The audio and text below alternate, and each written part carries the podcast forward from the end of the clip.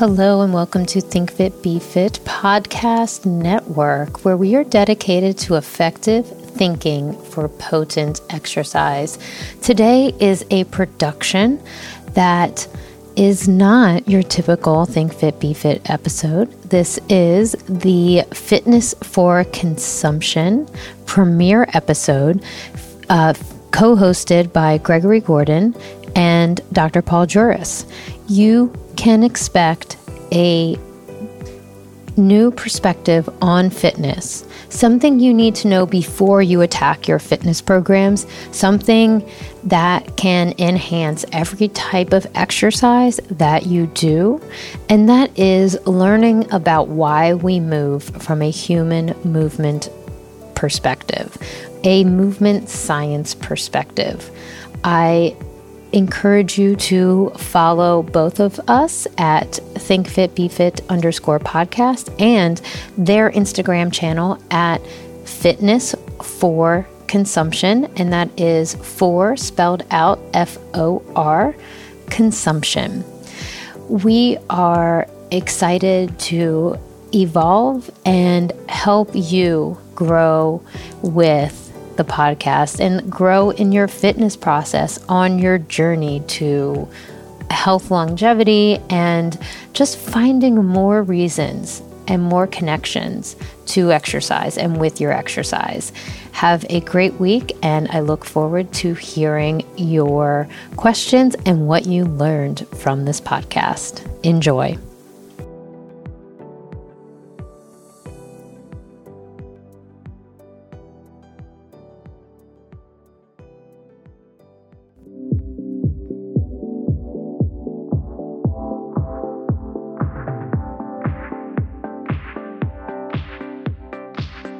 Welcome to Fitness for Consumption.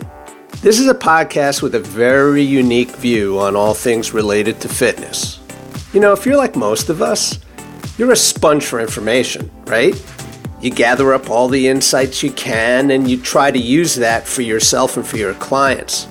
And you know what? There's no shortage of information either. You know, the truth is, we're inundated with people telling us what to do or what not to do. We hear about what's good and what's bad, things we should use. And by the way, there are things you should never use. Wait, never? Incidentally, words like never or even always don't exist in my lexicon. And then, of course, there's conventional wisdom. You know what that is. It's a settled fact that everyone else subscribes to, and you'd better subscribe to it too. Well, let me tell you, there was a time in history when nearly everyone on the planet thought the sun revolved around the earth. So much for conventional wisdom.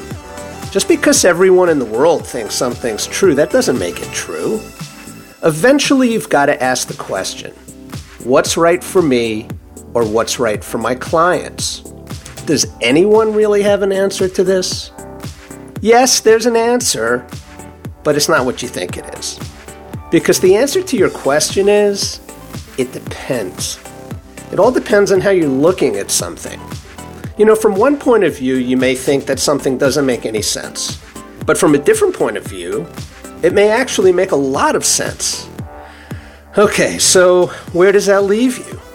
Well, for starters, you could probably hit the pause button on trying to learn more stuff. I'm sure you already know enough to get you where you want to go.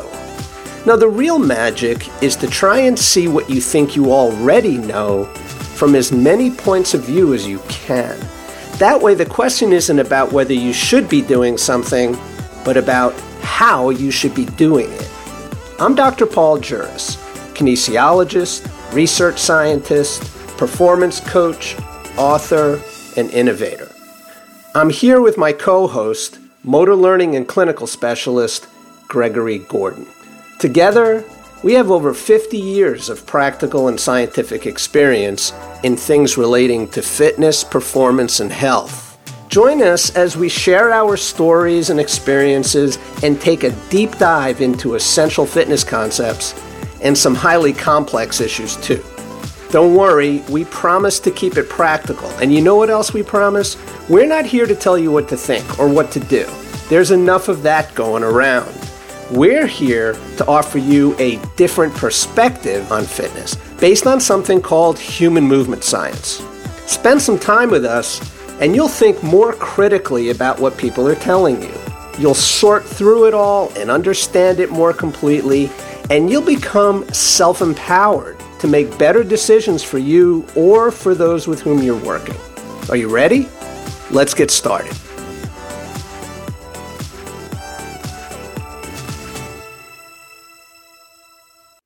All right, welcome to Fitness for Consumption. I'm Paul Juris. I'm your chief contrarian. What that means is I like to ask questions, I like to challenge my own assumptions, and I especially love to challenge conventional wisdom. I'm probably going to do a lot of that in our podcast, starting with today. But before I do, I'd like to introduce my co host, friend, and colleague, Gregory Gordon. GG? Hello, thank you for the introduction, PJ. So, my name is Gregory Gordon, although I go by GG to friends, so feel free to refer to me as GG in any future correspondences. And I have been a personal trainer, neuromuscular specialist, and continuing education provider in the fitness industry for the past 20 years or so. And together with my mentor and co host Paul Juris, we're really excited to bring you a podcast about fitness, but through the lens of human movement science. Absolutely. So, what are we doing today, GG? Well, I think we're going to begin at the beginning and we're going to, you know, take this novel idea and say, look, fitness is probably one of the most ubiquitous terms on the planet at this point. But it's one of those terms that if I say to you, what is fitness? If I go to a cocktail party and ask someone, hey, what is fitness? I'm going to get 10 different answers from 10 different people. Yeah, I agree with that. And so, with that, you know, let's talk a little bit about the themes we're going to cover, and then we can dive right into it. The nature of fitness, you just introduced that. And I think it's absolutely right, is that people see fitness so many different ways. So, mm-hmm. we'll get into that idea we're going to sort of take that and look at the notion of movement and why we move because that really informs us about what fitness is. And then we'll talk about adaptation.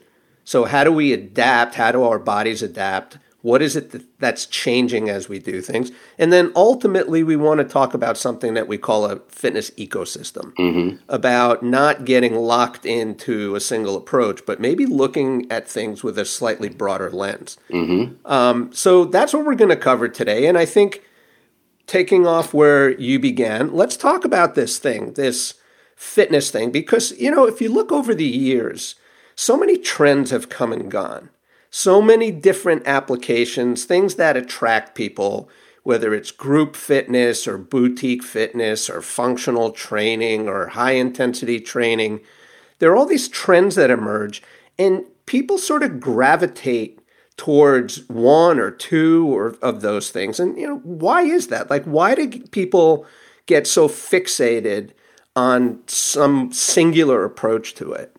So, my perspective is that a lot of it just stems from confusion. So, look, we're all inundated with fitness marketing. Uh, That's true. There's billions of dollars spent on it. You can't watch TV for five minutes without getting some commercial for a fitness product, uh, you know, a dietary supplement related to fitness. So, and there's very contradictory messages. So, on one hand, look, 90% of people that approach fitness want to lose a little bit of weight, and it could be anywhere from 10 pounds to, you know, hundreds of pounds potentially.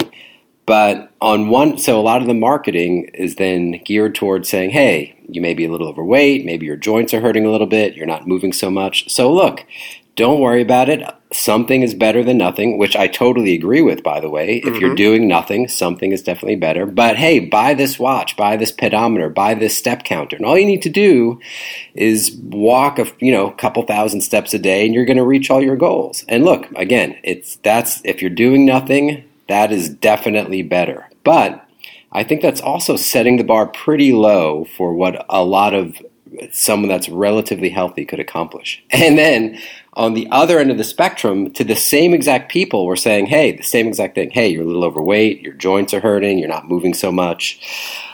Look, what you should do is you need to go to zero to a thousand. So you need to do P90X, you need to do CrossFit, you need to do Beast Body, you need to do total what's that program total insanity or something now it's like double he's got a new one like insanity, triple yeah. insanity yeah like you've got it you're not doing anything and on the surface someone thinks yeah they're right. I haven't been doing anything. I've got to now pump it up to triple insanity.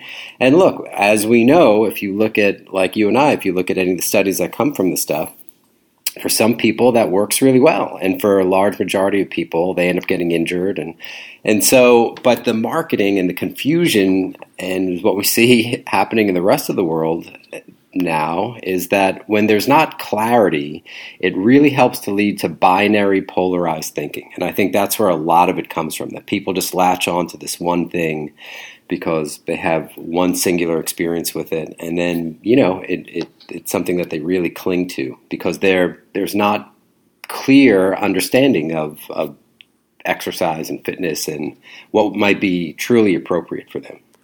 Yeah, I mean, I, I think that the messages are very confusing because you're right. Most people just want to lose weight and look good. I, even people who say, well, I want to get into functional training, ultimately, they're still looking at themselves in the mm-hmm. mirror and they want to they want to look good. They're just doing it through a different methodology, so to speak. You know, some people are are interested in strength training, and I know people that get into the gym and all they want to do is lift heavy weights and they want to bulk up and so there's that crowd. And, you know, some people want to be free of pain. Like you said, your joints hurt. So mm-hmm. they don't want to hurt. They don't want to ache. Uh, there are performance minded people that they play recreational sports or even more mm-hmm. competitive levels, and they want to do that. And of course, there's the whole functional thing. And, you know, some of those things are driven by personal interests, some of those things are driven by people in the industry, like you just suggested, telling them what to do. Mm-hmm. Now, they're telling them 10 different things to do, and they have to try to do one of those things.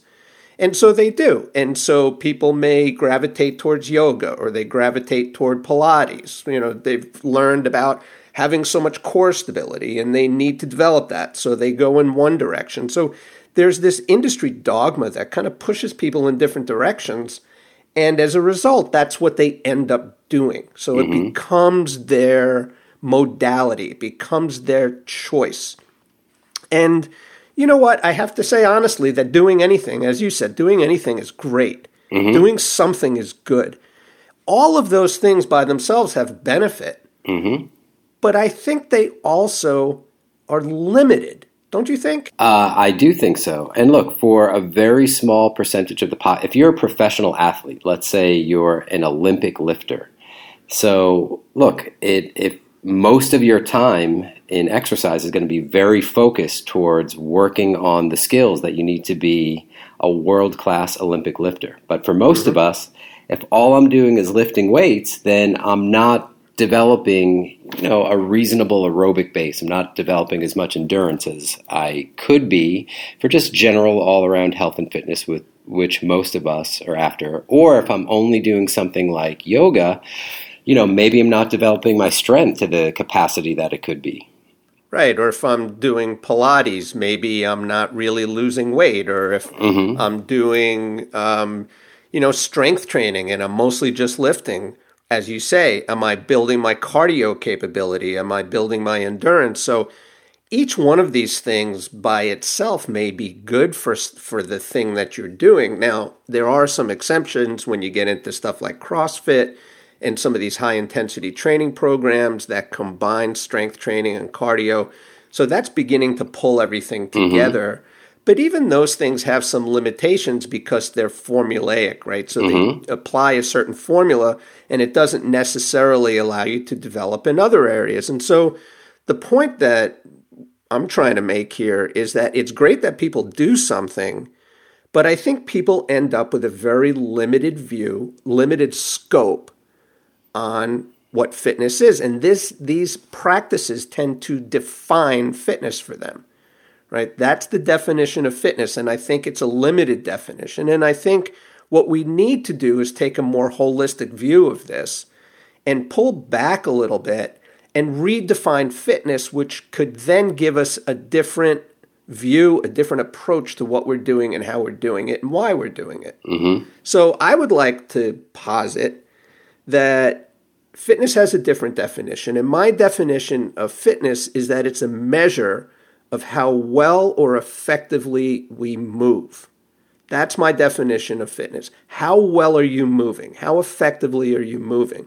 And if you can say in whatever it is you're doing that you're doing it well, then you are fit to do that. Mm-hmm.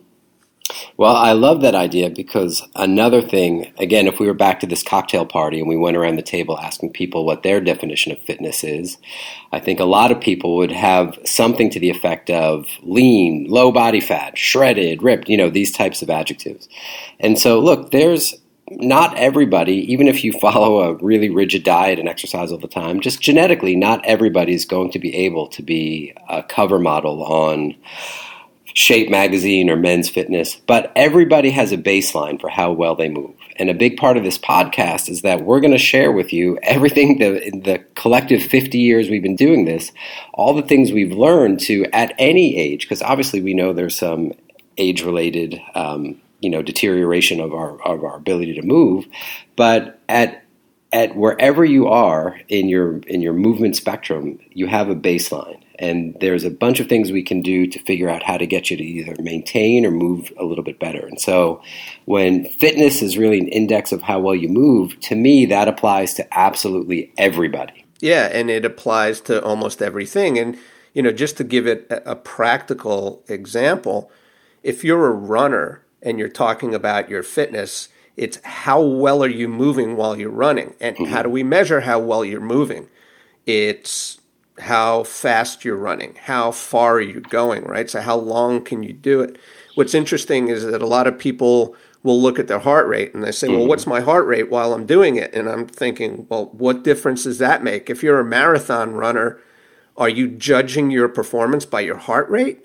Or are you looking at the time that it took you to run the distance, 26.2, right? So, mm-hmm. it's the movement itself that is allowing you to achieve that goal, achieve that time.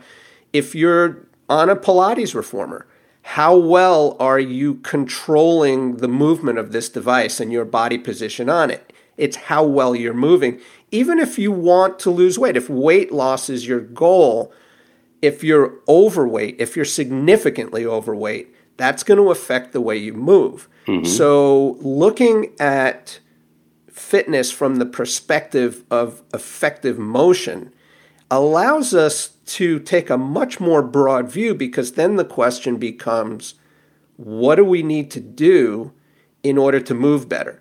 And I think to answer that question, we have to ask another question and why do we move in the first place? Right? Not how are we moving? Because by the way, when I talk to personal trainers, that's all they want to do is tell people how to move. Right. Um, forget about that for a second. Why are we moving? And if we understand why we're moving, then we can start to look at well, how do we do it better? And how do we cause a change in our body for that?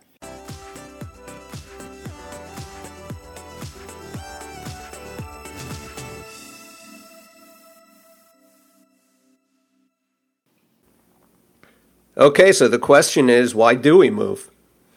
Well, here's maybe an overly obvious answer, but we move to eat to survive. So, eating, if we don't eat, we won't sustain life. So, I would say primarily that one of the reasons we move is to eat.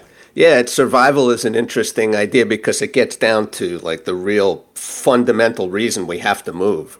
Yeah. And eating is a nice, simple example. We have to get food into our mouths, or we're drinking a coffee and we have this cup and we have to get it to our mouth so that we can drink it. So, in a fundamental sense, we've got a problem to solve. So, you know, we could take the idea of a problem. The problem with eating is how do I get mm-hmm. the food to my mouth? How do I get the beverage to my mouth? We could take this fundamental concept and apply it to anything in fitness, to any exercise, to any activity that when we want to do something, we have to solve a problem. And sure. so we move so that we can solve problems, right? Right.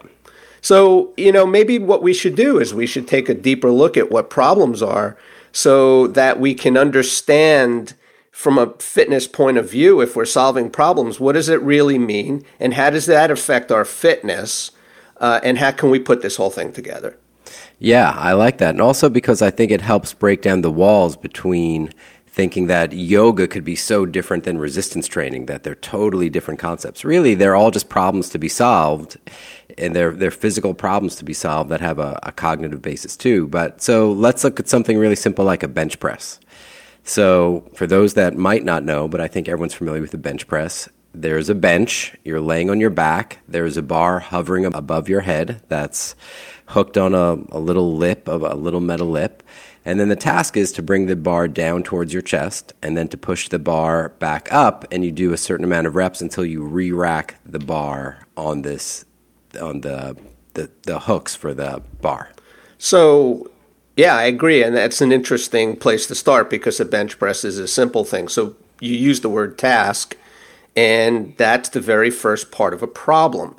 The problem is this task that we have to do. In in the case of a bench press, the task is to move the bar up and down, and then mm-hmm. to rack it and unrack it and rack it. So that's the task. Anything that we can think of in fitness can have an implied task, right? So even if I'm running, what's the task? The task is to run a certain distance or to move my body, really displace my body a certain distance over a certain period of time. What is mm-hmm. like the task? How would you define the task for a, like a kettlebell swing, for example? So the task would be you'd have to grab this implement, the kettlebell, and then you would have to well, the way they would typically teach it is to bend your knees as you go towards the ground, and then you straighten up and you bring this bell out in front of your body. So you sort of swing the bell forward and you control it coming back, and then you go back down again. So you're, you're bringing your body up and down as you're extending this kettlebell from and away from your body. So basically, though, the, the task of a kettlebell swing is to start with the kettlebell somewhere between your legs and swing it up and forward until it's in front of you about level with your shoulders and then mm-hmm. return and do it repeatedly. So that's the task of a kettlebell swing. The task of a curl up is to be able to lift your trunk up off the ground, you know, while flexing the spine until you reach a certain point in space. That's mm-hmm. the task. So everything what that we do in fitness is a task and has a mm-hmm. task. But I, I do want to point out one thing, and we'll talk about this a little bit more in future episodes. And I think sometimes trainers and people lose sight of this is that there are movements that are designed to achieve a task. So with the bench press, the goal is to move in a way that allows me to get this bar going to different points in space. So the mm-hmm. movement is intended to solve that task problem. But there are also movements that are themselves the task. So right. we sometimes confuse that, right? So if I'm diving and somebody's looking at me diving, that movement is not solving some external objective. It is the objective. Right. Right? So we we need people to understand this, especially when we start looking at evaluating movement and understanding how fitness works. What are we trying to do? Is the task the movement itself? Or is the task something in our environment that we're trying to achieve? Right. And, you know, either way, they're both problems to be solved, but our bandwidth of how we achieve the motions can be different depending on either of those situations. So if we're focused on the movement itself, is the task is the goal, then you know our bandwidth for what we would accept in terms of movements outside of a of a certain form, you know, would probably be a bit stricter than things that we'd look at inside of a typical fitness setting in a gym. Yeah, that's a really good point. And again, we're going to cover that in depth later, but mm-hmm. it's something that's really smart to bring up now because we lose sight of those things. So, all right, so we've established that there's a task. Now, what's the next part of the problem? Let's go back to your bench press. We know mm-hmm. the task is to get the bar off the hooks, down to the chest, up in the air, eventually back to the hooks. What's the next part of the problem? So uh, there are just what I would we can call biomechanics or just Newtonian based physics that are part of the problem. So the bar has a certain amount of load. Uh, I, I'm moving it in a certain amount of space within a gym. And so those are parts of the problem that I have to figure out in order to do this task. Yeah, so you know, we have this bar and we need to move it up and down, but it doesn't live in a vacuum. So we're not moving this thing in in outer space. We're moving this thing on our planet. Eh, you know, and I used to joke with trainers all the time. You're, we're looking at a squat, and we we talk about squats being functional exercises. And I said, well, what if you were to do the squat on the moon? I mean, the the gravity on the moon is one sixth of gravity on the Earth. And so the load that you would be experiencing, even if it says the same thing, if the plate's 45 pounds on each side, it's not 45 pounds of load on the moon, it's a sixth of that. So mm-hmm. if you mm-hmm. were to come back to the Earth and do it, well, now it's suddenly very much heavier and it's not as easily done. So, yeah, we have a bench press and we know what the task is, but part of the problem, part of these constraints, that's what we refer to constraints, is that I have to overcome the physics of this object. It has mass, it has inertia. Inertia is a resistance to change, which means if it's stationary, it doesn't want to move, and if it's moving, it doesn't want to stop moving. So mm-hmm. we have to apply force to this object in order to accelerate it, in order to get it moving. And when it's moving, like I said, it's got momentum, inertia. So mm-hmm. does gravity help us slow it down? If we're moving against gravity, yes. But if that object is moving downward in gravity, now we have a lot of work to do to try to get it to slow down. So we've got these physical characteristics that apply to all objects, even ourselves. If we're running, we have our body mass and we have to be able to move that body mass through space. That requires part of a solution that involves force. But the problem is overcoming mass.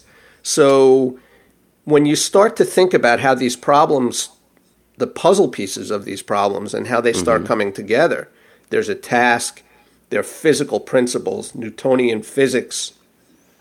And then something else that you said a moment ago, which, which is spot on, is that it exists in space. So there's this configuration of the space around us, which is going to create more problems for us potentially, right?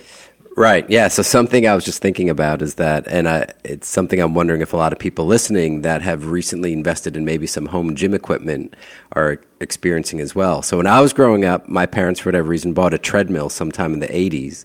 And if you're used to uh, a commercial treadmill, a commercial treadmill is a certain amount of width, a certain amount of length, and oftentimes, when you buy home gym equipment, it's not nearly the same size and certainly not the same quality construction of a commercial piece. So, the treadmill we had in our house was maybe half the width of a commercial treadmill. So, if you were not paying attention, if you were just kind of listening to music and zoning out, you would bang into the side of the bar. And so, look, it's not that you would necessarily get injured per se, but it's just something that you have to deal with. And as people are getting, maybe getting accustomed to uh, some home gym equipment, they may feel a little bit of a difference running on a commercial treadmill versus a home treadmill. Just the dimensions can be very different. And, and that can affect the way you move. Absolutely. It's part yep. of the problem. In another example, using treadmills, which is an interesting way of looking at this, if you're running on a traditional commercial treadmill in the gym, we know that the deck is flat, but then you go to something like a Woodway curve, and this is not meant to be disparaging by any stretch of the imagination, but the curve is a curve. And the interesting part of that is my observations in watching people run on the curve is because of the curved nature of the deck, it changes the space within which we're running. So, as we would normally take a step on a flat surface, now all of a sudden the space is curving up in front of us, and mm-hmm. that affects the way we run. So, when you watch people running on a Woodway curve or similar, not just Woodway, any of those curved mm-hmm. treadmill decks, you can see that their gait changes. So that spatial configuration of the treadmill changes the way we move because it has a different problem associated with it. Mm-hmm. And space affects a lot of things. The kettlebell swing, we spoke about that. How yep. large is the kettlebell? What's the diameter of the kettlebell? Because when you're holding it between your legs, if it's a really big kettlebell and you're swinging it, it can hit you. So Yeah. it, it affects how you have to move. Also, where are you doing it? Are you in a crowded gym? Are you in your home? You know, that can affect also the extent of how you're going to swing that kettlebell. Yeah, absolutely. If somebody's standing next to you, then it changes the problem that you have to solve. So these problems become more and more complex. If you're doing a dumbbell curl, which is a relatively simple exercise, if the mm-hmm. dumbbell is on a rack, then the space configuration of that dumbbell in the rack changes the problem. So what what it leads me to think about in terms of what these problems are is that even the most simple exercises have significant problems to be solved and the dumbbell curl is an interesting one. Mm-hmm. We take it for granted. We say, "Oh, okay, do a dumbbell curl." But we often don't think about what's involved in that particular problem right? Absolutely. So we need to understand what is the task of the dumbbell curl. The the challenge, the problem, is that I have to lift this thing. By the way, part of the exercise is getting it off the rack. Right. Right? It's not just once you have it in your hand and you lift it. Part of the exercise is to remove it from where it's sitting. Yeah, not to mention if it's on the first tier or the bottom tier of a dumbbell rack. Yeah, exactly. And you know, when I'm working with people and I when I give someone an exercise to do, I'm not a concierge, right? I'm creating a program for somebody. So I'm not going and getting their weights for them. Part of the exercise is that somebody's got to go grab their weights. That's part of the problem. So yeah, this The privilege of having a doctorate. You you get to tell people I get to to tell up their own people that, right? yeah, I'm sorry. I'm not, I'm not there this. yet. I'm not doing this for you, right? I'm not changing the pin for you. I'm not setting the, the machine for for, you. you. That's for you to do. I'm going to put this whole plan together. But so, yeah, so the interesting thing is you have a dumbbell and it's got a handle, and the handle has a certain diameter. So your hand has to fit around that handle. Now, most people do, so it's part of the mm-hmm. problem. It's not a major part of the problem, but it's a part of the problem. It becomes more major when now you got to lift it off the rack. So mm-hmm. now it has this mass, you have to overcome the mass. There's the space around it defined by the rack and the other dumbbells. You have to deal with that. You have to lift the thing up and get it to a position that you can actually start the exercise. So mm-hmm. that's still part of the task and the Newtonian properties of the weight. You have to be able to move this thing through space so it's got load and inertia.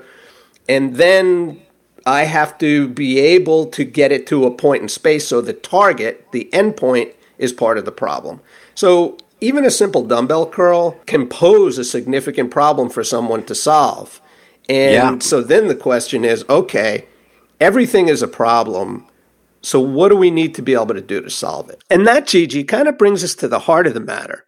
How we solve these problems and the changes that occur over time are really what fitness is all about. Absolutely. You know, and more importantly, the approach we take and the choices we make have a major impact on our state of fitness. So that's what we need to talk about. Yeah, absolutely. But before we do that, I just want to mm-hmm. add one more little piece to the puzzle.